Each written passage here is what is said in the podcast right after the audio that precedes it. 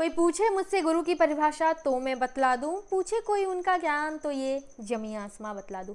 नमस्कार, मैं पूजा लेकर आई हूँ इस गुरु पूर्णिमा आपके लिए कुछ नया, कुछ खास। दोस्तों, जब बात आती है जीवन में गुरु की, तब बात आती है उस शख्सियत की जो हमारे जीवन में बहुत ज़्यादा महत्व रखते हैं।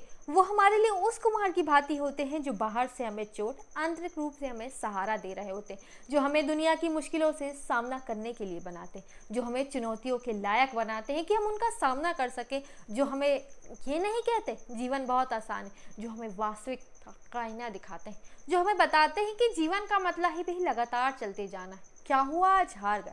लेकिन कल जीतोगे, इस कोशिश में तुम्हें बढ़ना होगा।